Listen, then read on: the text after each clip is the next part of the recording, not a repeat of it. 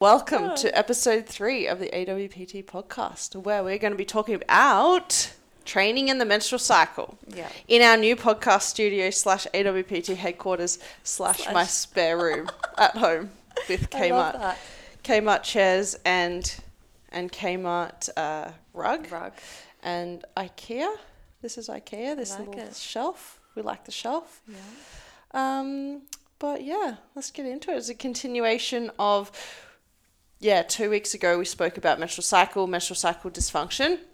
So today I just wanted to talk a little bit about, um, you know, training in the menstrual cycle and how we can kind of adjust our training and the considerations we can make during different t- times of the cycle. And then I guess as well, we can kind of integrate a little bit on how the pill will affect that because I know that's one question that I get quite a lot whenever we post something about like cycle syncing or like training considerations around the menstrual cycle. One big question is how does the pill Yeah. affect that? And and that'll be something that maybe you can touch on Yeah. a Yeah. little bit later as well. Cool. Yeah. I'm gonna hand it to you. Yeah, are you Yeah, gonna you gonna, gonna- you gonna interview gonna me this time? you. Excellent. I forgot to uh take one ear off because I can't hear anything. So So, I feel weird interviewing you. I used to do interviews as a kid. Like me and my best friend used to just make up the weirdest shit and just do like weird ass interviews. It's so funny. Yeah. Um.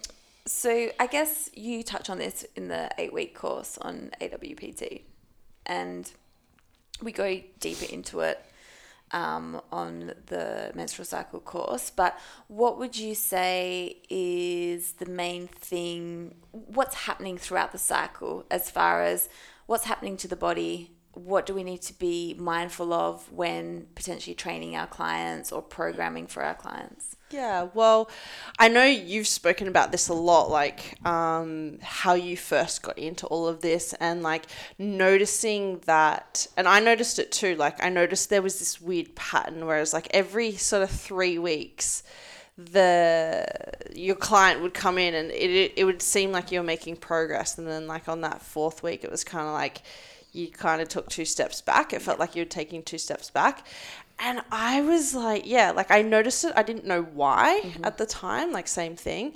I was like is it the like one of my clients would come in and be like, "Oh, it's the moon, it's the full moon," and I was like, "Oh yeah, it's the moon." Okay, like everyone's feeling a little bit like if you're on the same sort of Yeah. cycle, and then it's like there is such a more scientific reason rather than blaming the moon, um, but it's the menstrual cycle. Yeah. And yeah, there are fluctuations with our hormones, which we've spoken about through the month. And again, like one of the biggest things we sort of teach in the course is like every woman is different. She's going to experience her cycle differently. So that's like one of the first disclaimers that I would sort of say. And therefore, you know, some women may not need to adjust their training necessarily, or we don't need to necessarily you know, program specifically for our cycle, you know, we still want to take into consideration those basic training principles, mm-hmm. progressive overload, all those kinds of things. But, you know, we do need to consider the menstrual cycle and take into considerations through different times of the month because there are going to be changes in hormones. Yeah. And so, you know, I guess the biggest thing is previously it's kind of thought that when a woman is bleeding, she shouldn't exercise or it's a really bad time to exercise. Whereas, like, when we have a look at what's kind of happening with the hormones, they are quite stable Yeah. during this phase. They're probably the most stable that they are throughout the entire Yeah. month. And so it can be, you know, quite a uh, effective, optimal, I guess, time to train. You know, given that she doesn't have some sort of menstrual cycle dysfunction and she's experiencing like a painful period or a heavy Yeah. period or whatever. But usually, you know, we're coming down, we're, we're, we're seeing that drop in estrogen from that PMS phase. Um, you know, for me personally, I know that, um, you know, the second day of my cycle is probably when I feel the crappiest, and then the third day I'm feeling better, and I'm like, sweet. Um, for the rest of the the bleeding phase, the menstruation. Um, but yeah, again, like it's going to be really dependent. And then sort of like through that through that late follicular phase, once bleeding stops, you know, we start to see that rise in estrogen again and you know leading up to ovulation where you know just before ovulation that's where they're going to peak you know we do see that rise in energy generally. Some women again like with that peak can feel flat or watery or whatever. Yeah. um, but you know this is a time where she's fertile like she's becoming more fertile. So you know energy is high. She might be looking for a mate potentially if she's fertile. yep. Get, getting risque with it high energy levels associated as well with like a drop in appetite. So you know a really good time to you know push our training a little bit. Um, but one thing we do need to be wary of during this time is you know the link between estrogen and ligament laxity. And so yeah there is going to be that um, I can know, speak from experience on this as well because I did my ACL around ovulation. yeah and there's been like research to like back that up as well. Um, I think they did like a study on like uh, young females. I can't remember what it was, but Yeah, there was a study on um, female uh, AFL players Yeah. because AFL as well is like really high risk of ligament injuries, like an- rolled ankles, like Yeah. ACL injuries. You know, we spoke about. I don't know if we haven't spoken about on the podcast yet, like the anatomy, like the the Q angle and things like that. But because of our knee anatomy and things like that, um, yeah, they did see that, and you've experienced it yeah, as well. Um, netball's just a shit sport anyway. But I was netball. I was a soccer girl growing up. I was a bit of a tomboy, yeah, so I didn't do the whole netball Yeah. like jarring Yeah. thing. But um, but uh, touching on that, um, that some women do find around ovulation they can get a little bit, you know, um, some some women do experience like lethargy or even change of mood and not for like not not a positive impact as well. So um yeah I, I definitely think it's like worth checking in with your client around ovulation or you know um suspected ovula- ovulation yeah, yeah yeah, suspected ovulation. we are, yeah. I mean, like you should be checking in with your clients weekly. yeah anyway definitely. and and like having that as a question on their check-in or Yeah. like asking them if you're in person like what um like how yeah like literally just like how you're feeling Yeah, because as well, and this is going a little bit off topic, but I know from my own experience, I also gain weight around ovulation as well. And so it's ovulation and then leading into the bleed is where my weight fluctuates. And so that can impact, you know, how a woman is feeling about herself and how she turns up in training and you know we need to take into that that into consideration as well so um, yeah always check in like weekly with your clients where they're at in their cycle um, and yeah i know we've gone a little bit off topic but uh, weight does fluctuate around ovulation. No we like off topic. That's what we do. We go down we go down rabbit holes and um yeah i think about on I, tangents. Yeah. I think i put about one and a half kilos on around ovulation. Yeah. And like s- in saying that it's not necessarily fat. Like it's no it's it's water, water. Yeah, Yeah, water yeah. retention. Yeah. Yeah and bloating and things like that. Yeah, definitely. Um and then post ovulation so if we if we enter into more of that luteal phase um that's when we're going to see that drop in estrogen we're going to see that rise in progesterone. And uh, that can usually you know you've spoken about this before where you've said like progesterone is like the brake estrogen's the driver and progesterone's kind of like the brake um, progesterone as we know increases our core body temperature increases our metabolism. So um, you know energy expenditure is going to go up. It can also increase like our cardiovascular strain and also decrease our time to exhaustion. So again individual dependent but it might be a time where we can like potentially pull back a little bit or or anticipate Yep. a pullback. But you know if she's feeling good you know with the lower estrogen you know decreased risk of injury And probably this- feeling a lot more stable you know Yeah. you can And this is the part of the cycle which I find varies for, for the for the woman, woman to woman, it varies, and so that's why it pays to, um, you know, treat the woman as an individual. Like I'll use myself as an example. I have this ovulation high. I call it the ovulation high.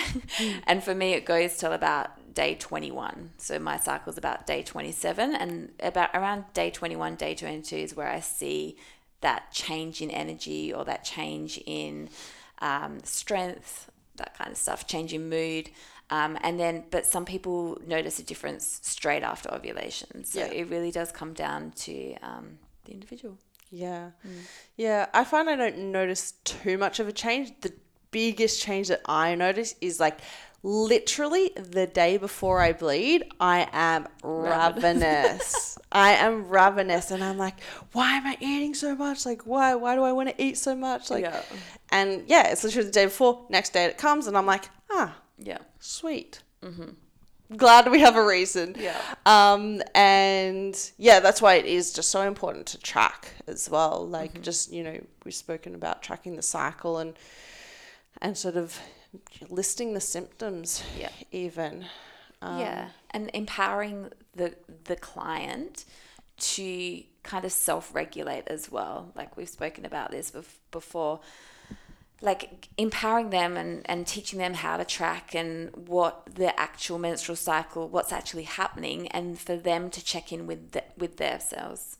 Um, so I think that's um, a powerful tool to kind of give your client. Um, let them self regulate rather than you tell them what to do and, and all that kind of stuff. So, Yeah, Yeah. exactly. Yeah, it is. It is really interesting, um, you know, because we speak about this and we speak about you know training and the cycle and things, but we've said this before. No system exists in isolation. Mm-hmm.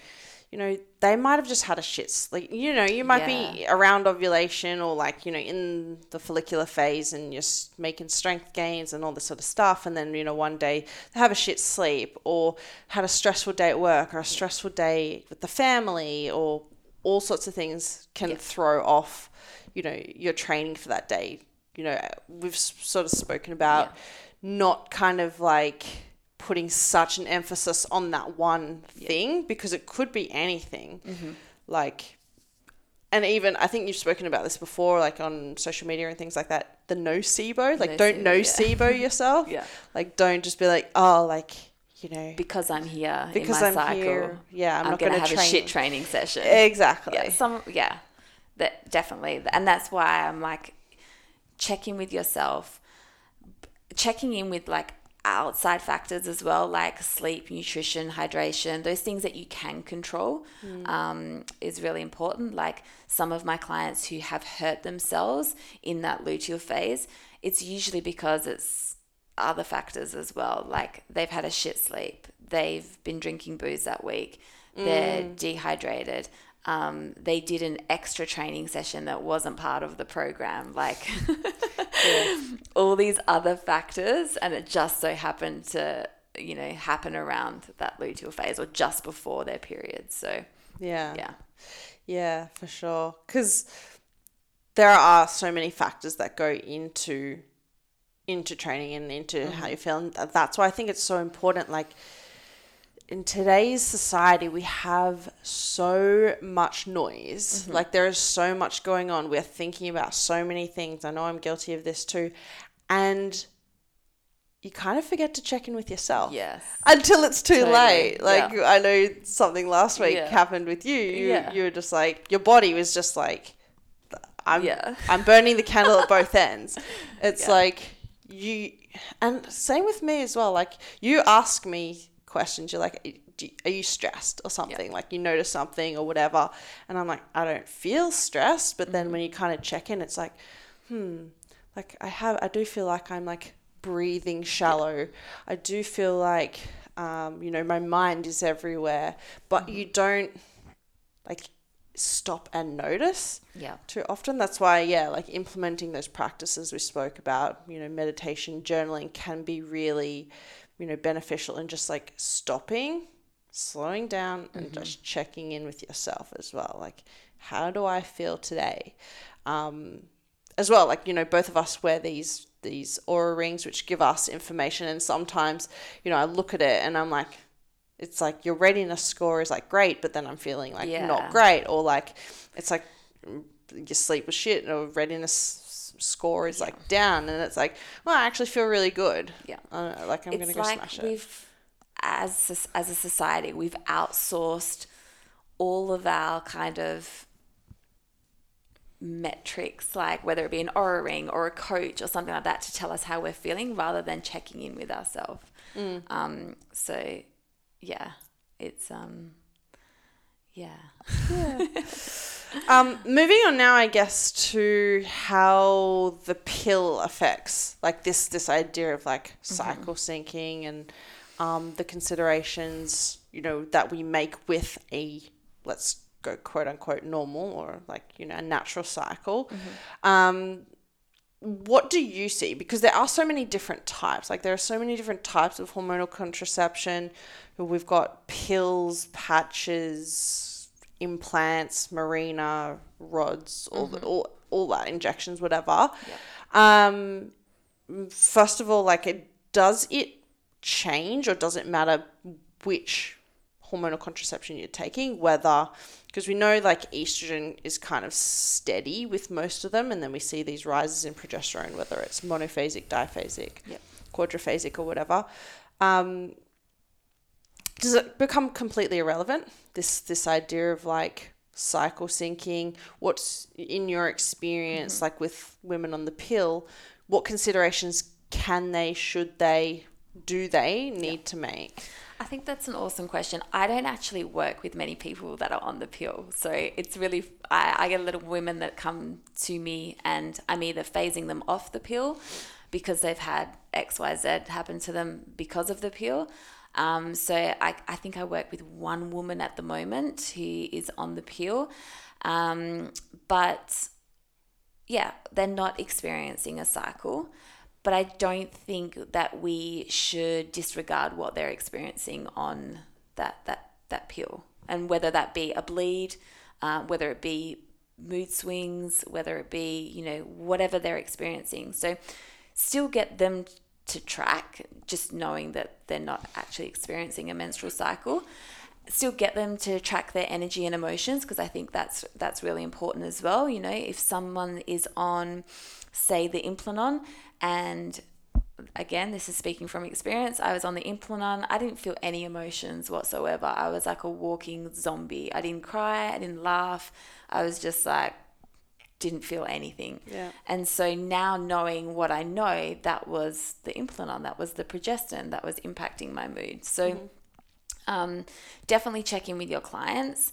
Um, can it impact their, can the pill impact their training? Well, yeah, it can. If they're experiencing, um, if they're experiencing symptoms from the pill, whether that be weight gain or whether it be inflammation, whether it be nutrient deficiencies, it's going to negatively impact their their training and their recovery and potentially muscle um, growth as well. So I think yeah, taking into consideration what that person is feeling um, throughout the cycle or the fake cycle is mm. definitely important.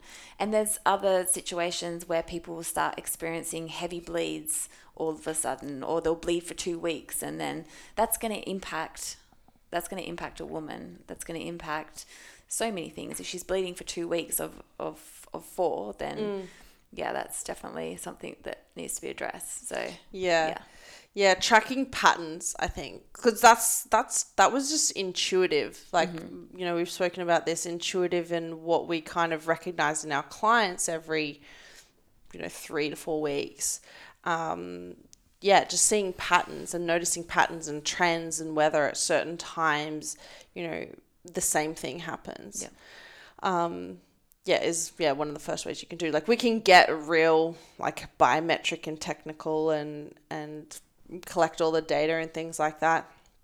You know, we can track our temperature daily and sort of see all that. But again, just tuning in, like as women, we are, we do tend to be more intuitive. And so just checking in Yep. with yourself and, um, and, you know, it might not necessarily be you design this elaborate training program where, you know, you're, you know, peaking around ovulation or like pre-ovulation, and then, um, and then deloading like in, during that PMS phase. Like it can be, you know, you can auto-regulate, and that, like I speak about this, uh, you know, is the difference between the science of programming and the art of coaching. Yeah. And you know, you the coach listening to this, like you have that ability, you know, like trust that instinct. Um, and tune in with your client and, and talk to your client and be able to, you know, stray from what's actually programmed, like auto regulate your client's programming based off what they're experiencing that day. Like, you know, one one consideration I make is like, you know, yes, like around follicular phase ovulation, you know, we do see higher levels of energy and strength and things like that. Um, but you know we spoke about that ligament laxity thing and you know if your client's looking unstable instead of going for say a low bar squat change them up to a leg press where they're more supported can still go high output but mm. you know in the gym we are really safe. Like it is probably one of the safest environments for exercise and for training because everything is controlled. Mm-hmm. You know, it's it's you know we have a controlled environment where we have symmetrical weights that we can use and we have more stable versus less stable exercises and Yep. you know choosing exercises based off what the goal of the client and mm-hmm. you know what's sort of going to suit them best. Yeah. And then, All I mean, we haven't even touched on menstrual cycle dysfunction and how that impacts training. And, and we mm. dive deeper into that um, in the course. But yeah, if someone's got endo and they're having an endo flare up, their training's got to change. Like, they're gonna they're gonna be in pain. Uh, a lot of things, um, you know, it, it's inflammation in the body, and training is a stress on the body, which can cause inflammation. So, the way you train, if if some way you train a client when they're going through an endo flare up, is um, really important. So, Yeah. yeah, and So- same with PCOS as well. You know, depending on what type of PCOS. Um, I mean, PCOS not so much as endo, but you still need to be mindful of, um, yeah, what they're experiencing, and you know, if someone is estrogen dominant because they're not ovulating as well. Um, and not producing progesterone, they're also going to run into issues with training. They might run into more burnout and more, um, you know, gut issues as well. So, which again impacts training. So, Yeah. yeah, yeah it's it's managing all the levels of those different kinds of things so um i guess like what are some considerations that you would implement for someone who has endo in their training Yeah, so with someone with endo, I'd be looking at their gut health, um, which, yeah, we'll speak about in the course, but looking at their gut health because. we'll leave that for another podcast as well yeah we'll do a podcast um, looking at gut health and what potentially pe- people with endo usually have a compromised gut, and there's something. It, endo is because uh, it's an inf- inflammatory disease yeah, it's an yeah. inflammatory disease. It's an autoimmune disease. So, um, something is driving that endo flare up. What what is it? And so, are they going to the toilet every single day? We need to be checking in with our endo clients if they have bowel movements every day and if they're you know what the bowel movements what the bowel look movements like. look like bristol, Bristol stool, stool scale chart, yeah. or whatever it's called yeah yeah, Bristol stool chart. Um, you know, are they do they have diarrhea? Do they have constipation? Are they not going to the toilet for three days? Like that's not normal. We need to be addressing that. And so, if they have a compromised gut, they're not going to be absorbing nutrients to then aid recovery. Um, so it's also going to be uncomfortable to exercise uncomfortable. yeah, I mean, constipated or I I running to the toilet yeah, I don't have um, I don't have endo myself, but I have clients who have endo, and when they have a flare up or they're in pain, like I hear, I've heard some horror stories. I've had a client before who gets shooting pains down her leg from from her endo. Um, she can feel it in her in her not only her like pelvis, but also in her in her legs as well. So yeah, there's a lot to take into consideration with with endo and training, and um, yeah, I wouldn't be doing things like HIIT. you know, that's uh, um, going to cause more stress on the body. So Yeah. yeah, does that answer your question? Yeah. Yeah. Um, I guess it can kind of yeah. So like taking into consideration like stress levels, um, really important. You know, increased cortisol is going to because more inf- inflammatory things as well, um, going on, as well as you know, looking at your nervous system and, and, and the strain that your nervous system is under as well. Um, I guess, is there any sort of research or anything that says, you know, we know that, you know, sometimes with endo it can be really painful to exercise during that time. Is there any research that says do or don't train with endometriosis? Like, can gentle exercise help? Um, or is it best to avoid? Like, how, how I do we advise that? you can still train. I think training is, I mean, I, I can't think of any research off the top of my head, but I I still think it's the way you train rather than not training or training. Do you know what I mean? Like it's the way that you train um, that will matter while having endo or having an endo flare up. You know, Yeah. like a flare up is different to endomet- you may have endometriosis, but having a flare up or experiencing a flare up will you'll definitely need to change change Yeah. um, change your training. But yeah, I can't think of any like research off the top of my head, but um, yeah, I, I think exercise is still um, it's it's important whether you have endo or not. Yeah, as well for like mental health. And the same thing, like, I think everything is like a spectrum as well. So it's like, which end of the spectrum are you at? Because mm-hmm.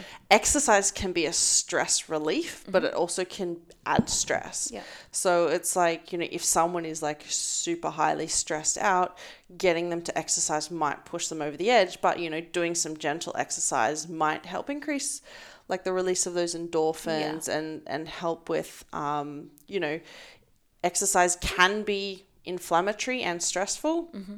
With the the release of like certain hormones and things like that but it can also help with you know anti being anti-inflammatory. It just really depends like how like how intense you're going mm-hmm. as well or like how sustained that exercise is. Like are you sustaining high intensity for a long period of time or is it just small like like lower level gentle exercise mm-hmm. which you know can help um, you know you can have the release of the anti-inflammatory cytokines and things like Yeah. that as Yeah, well definitely. so i think like with everything to do with women's health there is still so much more research that needs to be done Yeah. um, you know, I've just sort of looked at more so observational studies, like case control studies, anecdotal studies, like nothing that's really like randomized controlled trials. Um, if anybody has any or like has done some, feel free to reach out and let us know. But um, yeah, this is something that there is still so much more research that needs to be done Yeah. um, in this area Yeah, definitely. as well. Um, anything else we needed to touch on in terms of training? Do you think? I mean, we could talk about nutrition, but we could talk about that in another podcast in terms of like how you can, um, because that's also like another module in the course as well. Is is nutrition and supplementation? You know, during different times of the cycle when we become more insulin resistant or sensitive, you know, Yeah. different micronutrients that we need to support our hormones. Mm-hmm. I think we can leave that for Yeah, another podcast. Yeah. Uh, yeah, half an hour is a good amount of time. I just don't want to like make it too short, but also, you know, go too long because I know people are busy and don't want to listen Yeah. to long. Yeah, I just think the biggest take home from this is just treat your client as an individual and check in with them and get them to check in with themselves where they're at in their cycle. Yeah. Yeah. And and yeah, educate yourself on the cycle and you know, especially if you're a male coach, like educate yourself on the cycle. If you're a female coach, like you start practicing on yourself or start experimenting on yourself and noticing yourself in your own training. Um, you know, how you you know, how you best train and, and what's most effective. And think the camera just turned off, so that's a good time to finish up. Alrighty, that happens every single time. But thanks again, Faye, Thank for joining me. Um, if you guys enjoyed the episode, please, I don't think you can like, but uh, subscribe. We're new to this still. Uh, subscribe, you know, do the whole screenshotty thing, share. You know, we really want to get this information out there to not only like, you know, we do target more coaches or we do speak more so in terms of coaches but you know any woman this might help any woman Yeah, in terms of her own training as well and it might help um, help you help your clients if they're a little bit more clued up as well. Makes your job a bit easier. So yeah catch you next time. Cool.